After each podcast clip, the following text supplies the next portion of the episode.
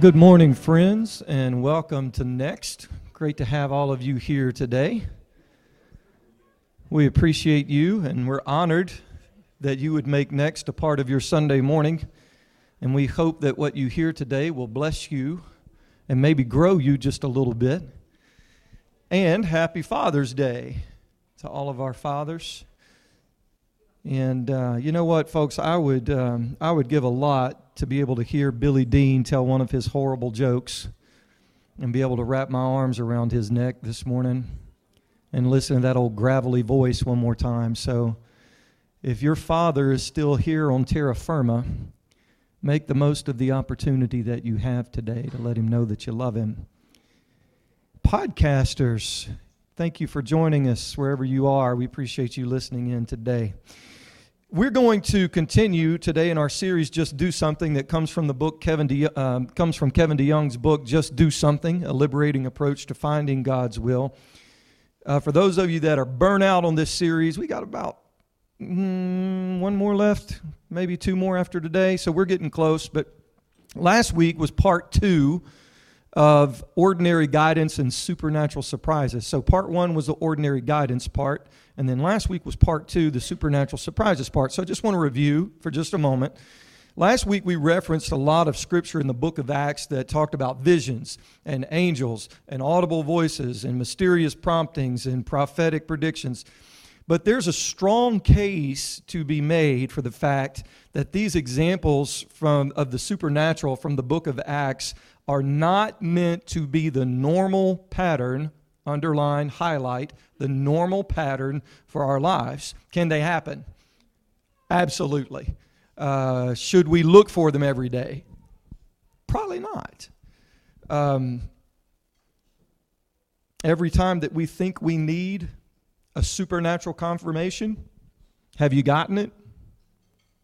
No.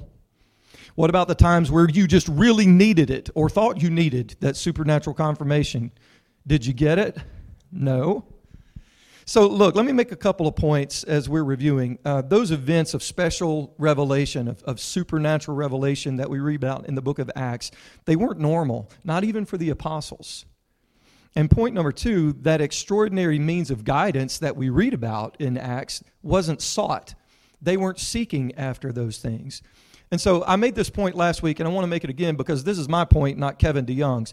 If we know better than to judge our, our lives by someone's social media, filtered, staged, highlighted highlights of their lives, right? We always hear that. Don't judge your life by somebody else's highlight reel. Okay, great. Well, if we know better than that, then why, why should we judge the validity of our own normative experience with God and His guidance in our lives against a few extraordinary examples that rarely happened even for the apostles? So, sure, Peter had a vision on a rooftop one day and heard an audible voice one day, but what about all the other days? And what about all the other weeks and all the other months? And sure, Paul got a, uh, a visit from an angel on a ship in the middle of the ocean, in the middle of the night, in the middle of a storm. But what about all those other painful nights? What about all those other times where he experienced uh, pain and separation or was in prison? And then we talked about the spiritual gifts. You know, God can use extraordinary means whenever he wants to, but they are, by definition, out of the ordinary. They are extraordinary and shouldn't be expected for routine guidance and direction. So we cannot force God's hand and we cannot force his voice. But whenever God wants to talk to you, rest assured he knows exactly how to get your attention, and you're not going to be able to stop him whenever he wants to get your attention. So here's where we ended last week. Unless and until something extraordinary happens, keep following Scripture, keep listening to wisdom, God put those wise people in your life for a reason. Listen to them. Keep making choices that get you closer to Jesus instead of farther away from Jesus. Keep making choices that make you more like Him, that make you more holy and not less holy. Just keep doing that. And whenever God looks at your life and says, wow, they need some supernatural direction right now, He'll give it to you. So this week, I want to talk to you about the tools of the trade tools of the trade, super practical stuff. What to do with open doors, fleeces, random Bible verses and impressions. So I hope you take some good notes today because Jesus likes it when you take notes. Maybe you guys remember this story uh, from the news a few years ago. The headline reads Man, 91, dies waiting for the will of God.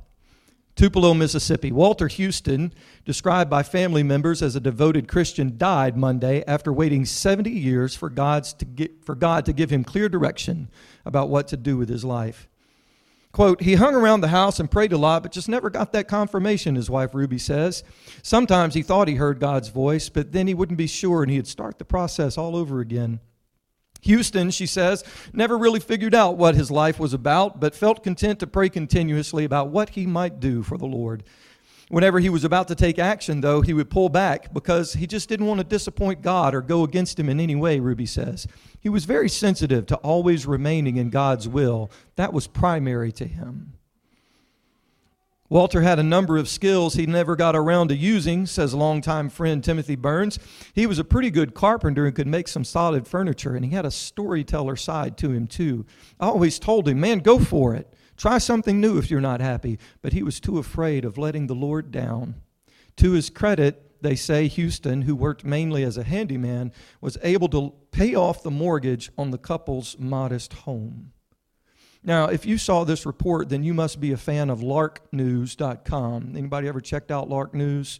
Babylon Bee, never heard of that one either. You should, it'll make you laugh. It's one of those funny but true collections of fake Christian news. So, this story about 91 year old Walter Houston is not real, but it could be, couldn't it? Because at the rate some of us are going, we are still going to be exploring our future at 30 entering adulthood at 40, trying to find ourselves at 50, questioning everything at 60, pondering a career move at 70, wondering what we were made for at 80, and still waiting on God's will at 90. And then we'll die, never having done much of anything. If we had done something, anything really faithfully and humbly and for God's glory during all that time, we probably could have made quite an impact. But if we do nothing, because we are always trying to figure out the perfect something and the perfect timing, then whenever it comes time to show God what we did with what He gave us, we will not have anything to show for it. Ecclesiastes chapter 11, verses 4 through 6 says this Farmers who wait for perfect weather never plant, and if they watch every cloud, they never harvest. Just as you cannot understand the path of the wind, or the mystery of a tiny baby growing in its mother's womb, so you cannot understand the activity of God who does all things. Watch this. Verse 6 Plant your seed in the morning and keep busy all afternoon, for you don't know if, it, if profit will come from one activity or another, or maybe both.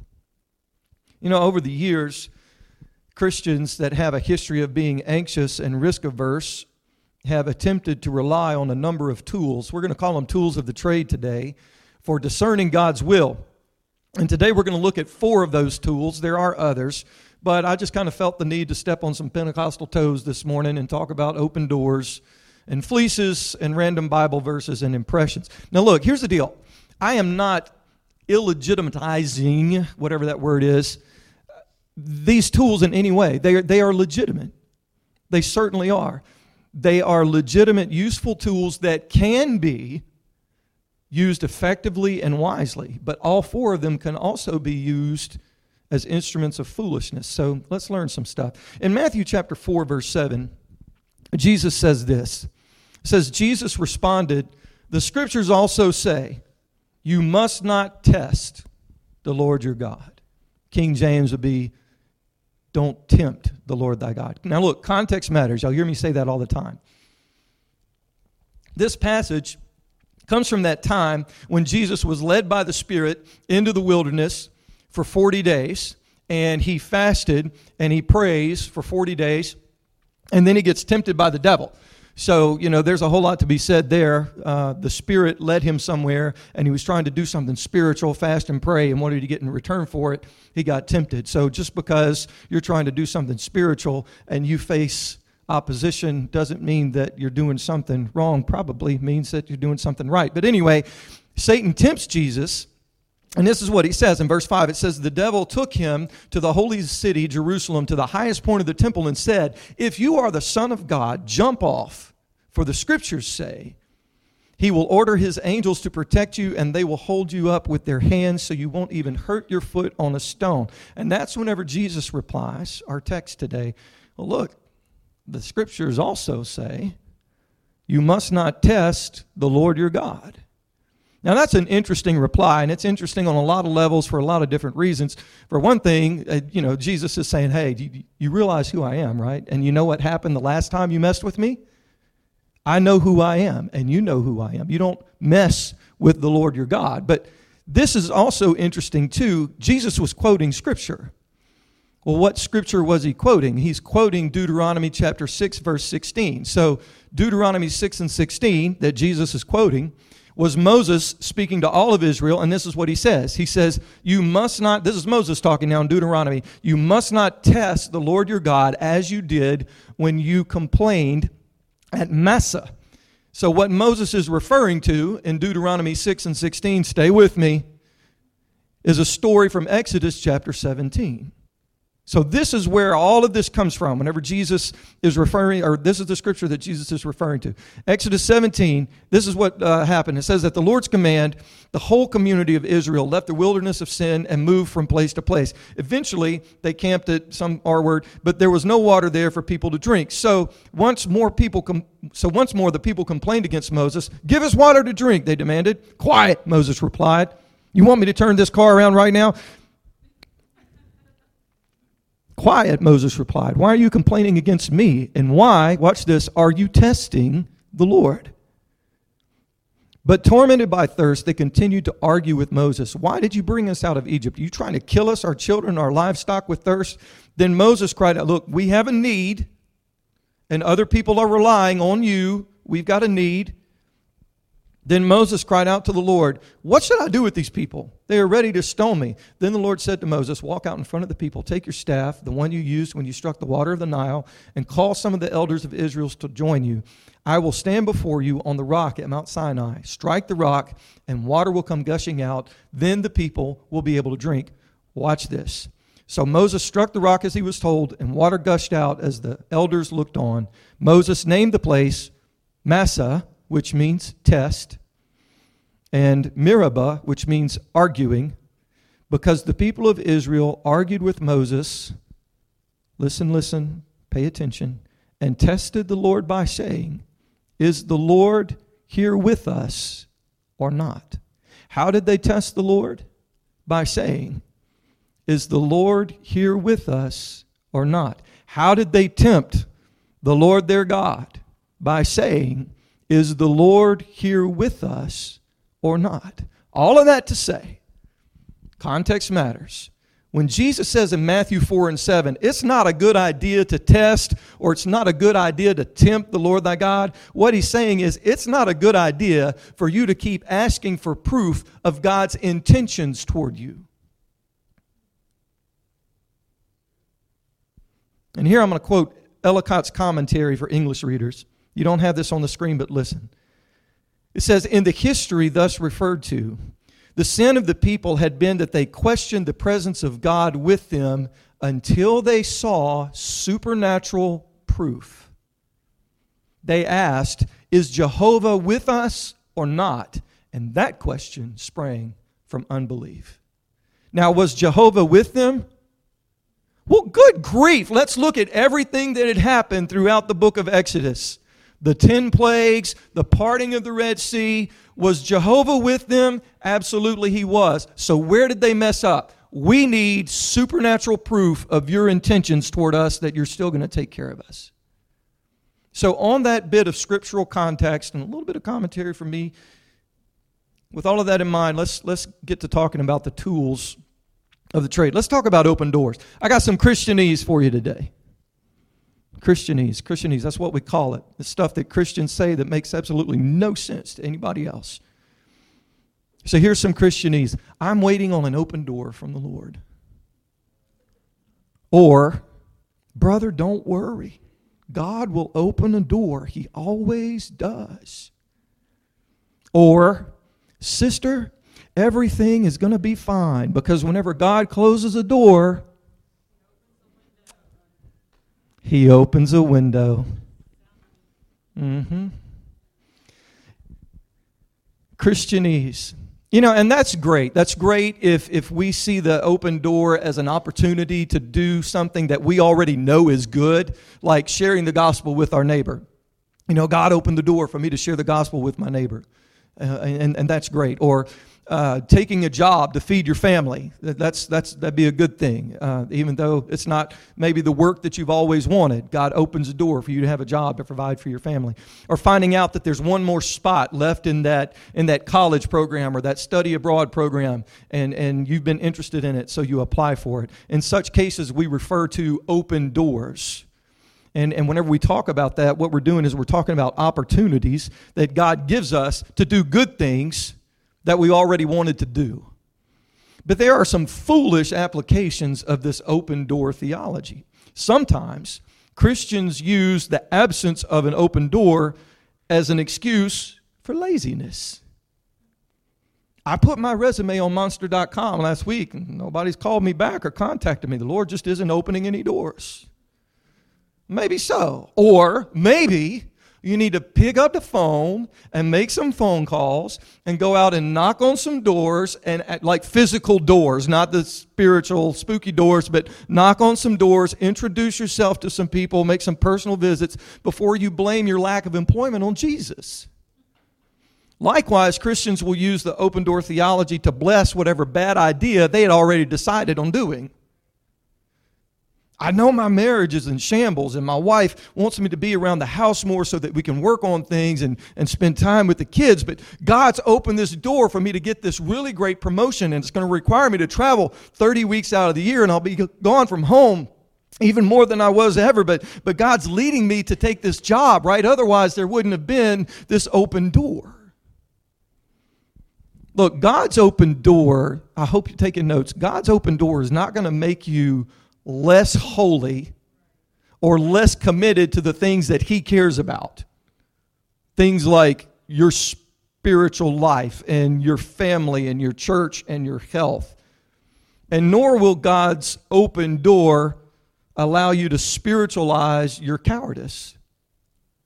You know, I, I really need to call my sister and have a difficult conversation with her about that thing that happened over the holidays. I should really talk to her but my cell phone's all out of minutes. So maybe maybe I'll just send an email. It's just not the will. It's not God's not opening a door. There's just not an open door for me to be able to call my sister. Newsflash, folks, the convenient way isn't always God's way of making a more comfortable way for you. You know, whenever God told no, uh, Jonah to go to Nineveh, but Jonah went down to Joppa and then found a ship headed for Tarshish and going in the opposite direction. Was that an open door from the Lord? Well, I know he told me to go to Nineveh, but here's the ship going to Tarshish. That, that's an open door, right? Was that the favorable hand of providence that we talked about, confirming Jonah's decision to do the direct opposite that God had told him to do in going to Nineveh? Of course not. So here's the bottom line about open doors if God opens the door for you to do something that you already know is good or that you already know is necessary, be thankful for that opportunity and give Him credit. But other than that, don't. Don't. Don't assume the relative ease or the relative difficulty of a new situation is God's way of telling you to do one thing or another, because sometimes God is interested in us doing some very hard things.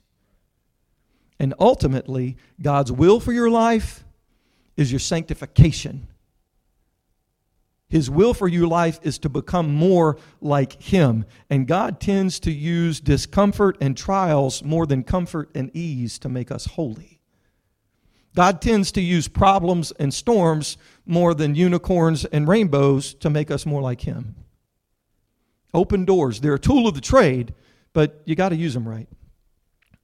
Let's talk about fleeces. Flee them. That's the word. Flee them. Uh, look, what Christian in the middle of a perplexing situation hasn't been inspired by Gideon's story. That's where we get this from, right? Story of Gideon and Judges. And laid out a metaphorical fleece before the Lord. How many of you have done it? How many of you have fleeced the Lord? Okay. A lot of people on this side, you folks over here, y'all need to pick up your game a little bit. Okay, so uh whew, 1997 Julia and I bought our first new car. It was a 1998 Honda Accord sedan, champagne gold. Terrible experience. Not the car, just the experience of buying the car. Uh, the best way I can sum it up is to say that we were just young and stupid. Just stupid. Um, made some just some stupid car buying mistakes. We gave them a check for a down payment before they would discuss negotiation, right? Got all emotional. I mean, it was just, it was, we were, we were stupid.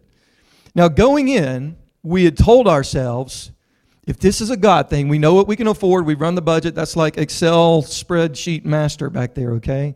$300 a month. That's what we can afford, $300 a month. And if it's over that, then we got to walk away. It's, that's not God's will. It's not God's will. And the finance manager, the, the sales, salesman was great. He was awesome. I loved him. The finance manager was great at her job. I hated her. $305.23 was the final price per month for the 98 Honda Accord. But we had said that $300 a month was God's magic number. And I can still remember sitting across the, uh, the desk from this, from this person that I couldn't stand, and her saying, Are you really going to walk away from such a great deal over $5.23 a month? And I said, Do you really want to taste my left hand right across? But by all accounts, we should have walked away. But in the end, we didn't. And that car, believe it or not, served us well for 12 years. We rode that thing until the wheels fell off of it. Now, here's my point. Has anybody else ever had a similar experience? Okay. Making decisions by testing God with fleeces is generally a bad idea.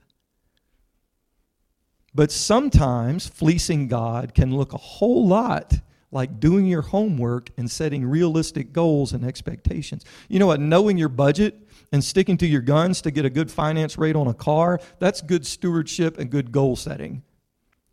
And it's a good way to handle some of life's big decisions. Humble goals and loosely held plans, those are a good thing. Humble goals, loosely held plans, good. Expecting God to do tricks for us, that's bad.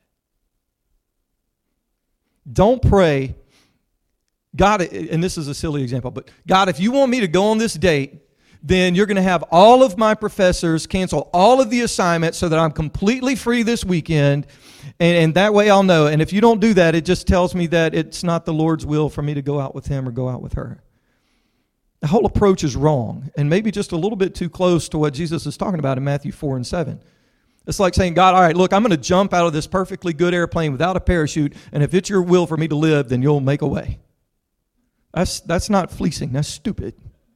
That's just stupid. So, okay, well, Jason, what about Gideon then? What about Gideon? Because Gideon did it, and we've got scripture that he that that it worked. Okay, well, let's talk about Gideon. First of all, Gideon didn't have a Bible.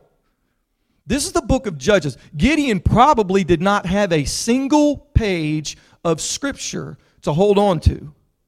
You do. Read it. So, whenever we start talking about his need for fleecing, he didn't have thousands of years of scripture to fall back on.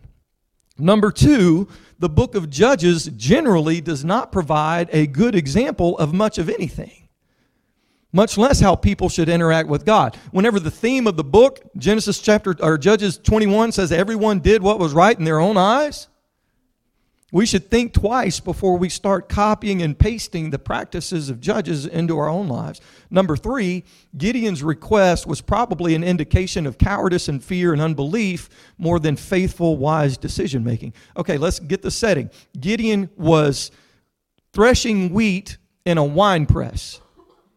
So he's down in the bottom of a wine press, using it for something that it was never intended to be used for, threshing wheat, because he was afraid of the Midianites.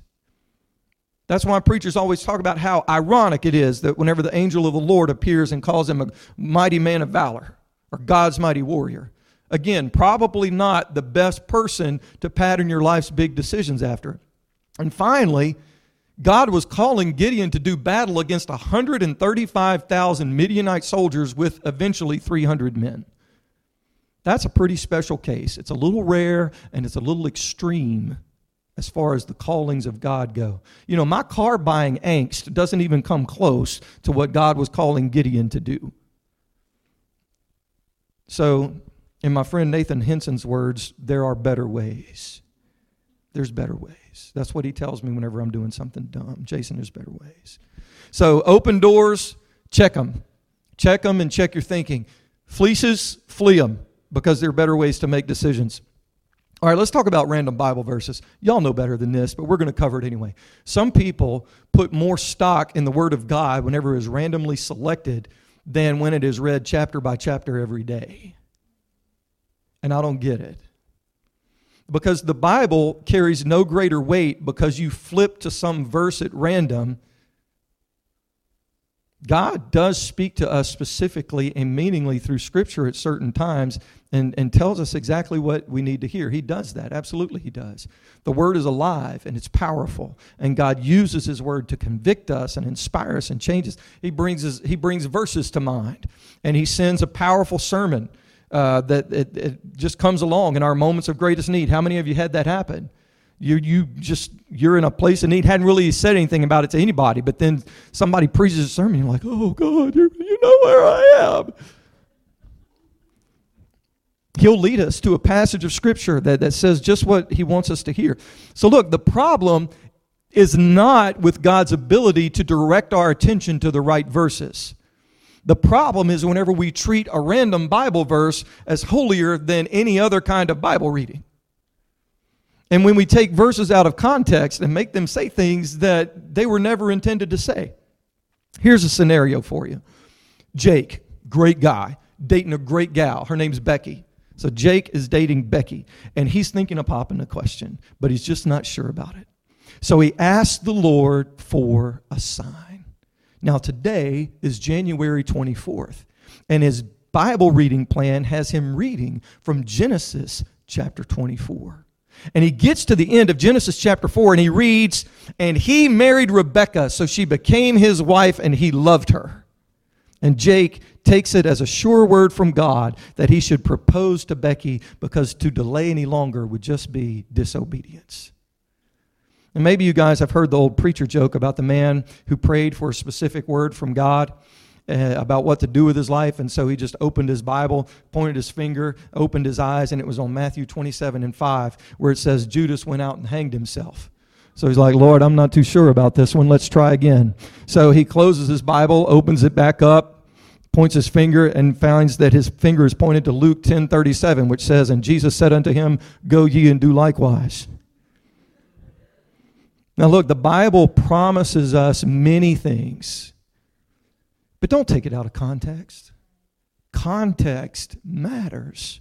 Don't rely on random Bible verses.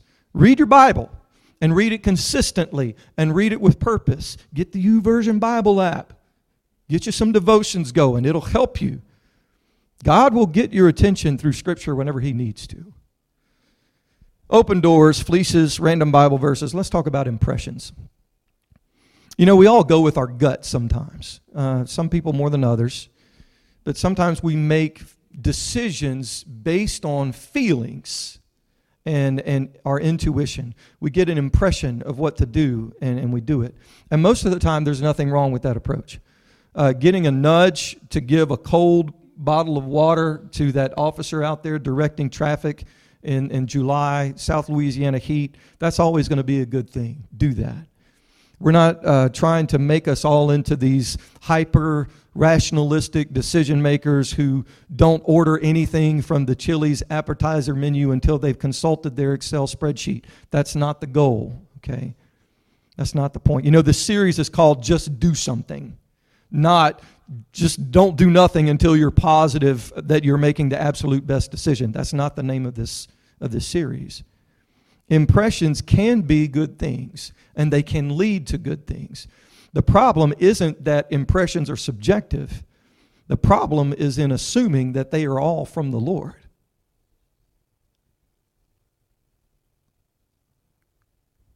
I just felt led to tell you. I've said it. I preached about it not too long ago. If I if I if I followed through on everything that I felt led to do, if I ate as much as I feel led, huh? If I worked out like I feel, if I went to work as I felt led to go to work, Okay, so the, the problem isn't with the impression. The problem is that assuming that all impressions are from the Lord. Impressions are impressions, guys, and that's it. They, they don't get a special category or, or special treatment. You know, maybe that thought popped in my head while I was reading scripture. You know what? I should call my friend BT this morning. I'm going to call BT and just let him know how much I appreciate him and how much I love him and how much I value his impact and let him know that I'm praying for him. And maybe that thought that popped in my head to do that, maybe that came from God because God knew that my friend BT just needed to hear some words of affirmation, just needed to know that, that somebody was in his corner.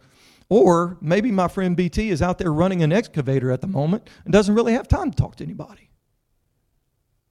And while he appreciates the sentiment, it's not really a God thing. Is it a good thing? Absolutely. But a God thing? Not necessarily. So we all get in, intuitions and impressions and hunches and gut feelings. Some of us operate on that more than others. Some are from the Lord, some aren't. Most often, it probably doesn't matter. Here's the deal if your gut serves you well, listen to it. If your gut doesn't serve you well and you've made some boneheaded decisions based on impressions, then don't listen to it. Make an Excel spreadsheet. Make your list of pros and cons. Just don't make it an extra special factor in your decision making. How's that? I'm just not getting an impression. Don't think you need that peaceful, easy feeling. I got a peaceful, easy feeling. Well, what if you don't get that? Don Henley. Well, you still got to make up your mind. So here's a final word don't manipulate or abuse the tools of the trade because God has given us these tools and they're valuable tools and they can be effective tools, but don't abuse them or manipulate them. Open doors, fleeces, random Bible verses, impressions. Here's the deal hold them in their proper perspective because they have their place and they have, they have their usefulness in the Christian life. But God didn't call us to superstition, He didn't call us to inactivity until we get, you know, the liver quiver heebie jeebies or whatever it is you're waiting on to make that decision. Listen to this quote from hymn writer and pastor John Newton. So this is like circa 1790. But listen to what John Newton said. In general, he, being God, guides and directs his people by, by affording them, in answer to prayer, the light of his Holy Spirit, which enables them to understand and to love the Scriptures. The Word of God is not to be used as a lottery. Don't reduce the Word of God to a horoscope, folks.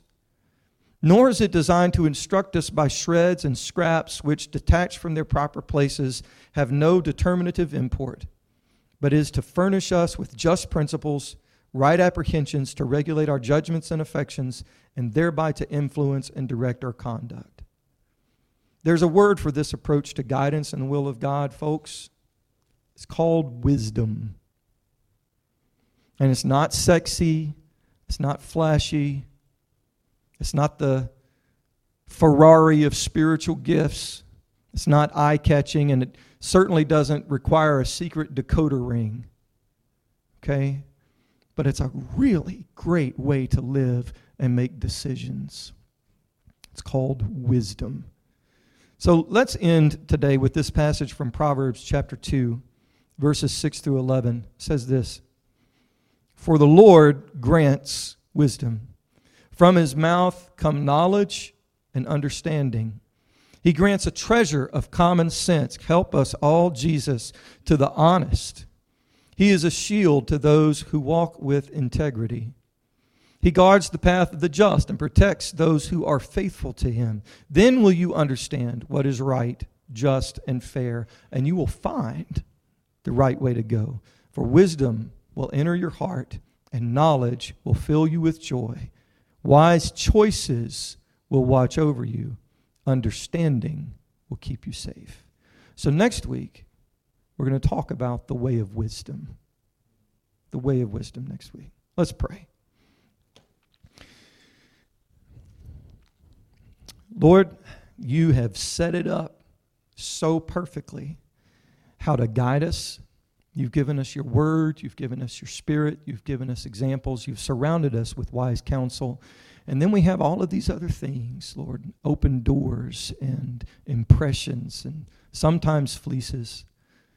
You've, you've, you've set it up. You've set it up the right way. Help us to use it the right way.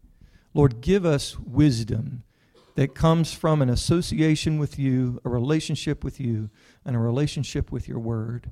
Lord, give us wisdom to guide us in those big decisions we have to make. And help us, Lord, to trust your motives for us and your hand working in our lives so that we don't test you and constantly ask for supernatural proof of your love for us. Jesus, we love you and we thank you. In Jesus' name, God bless you today. Happy Father's Day. We'll see you next door in a few minutes.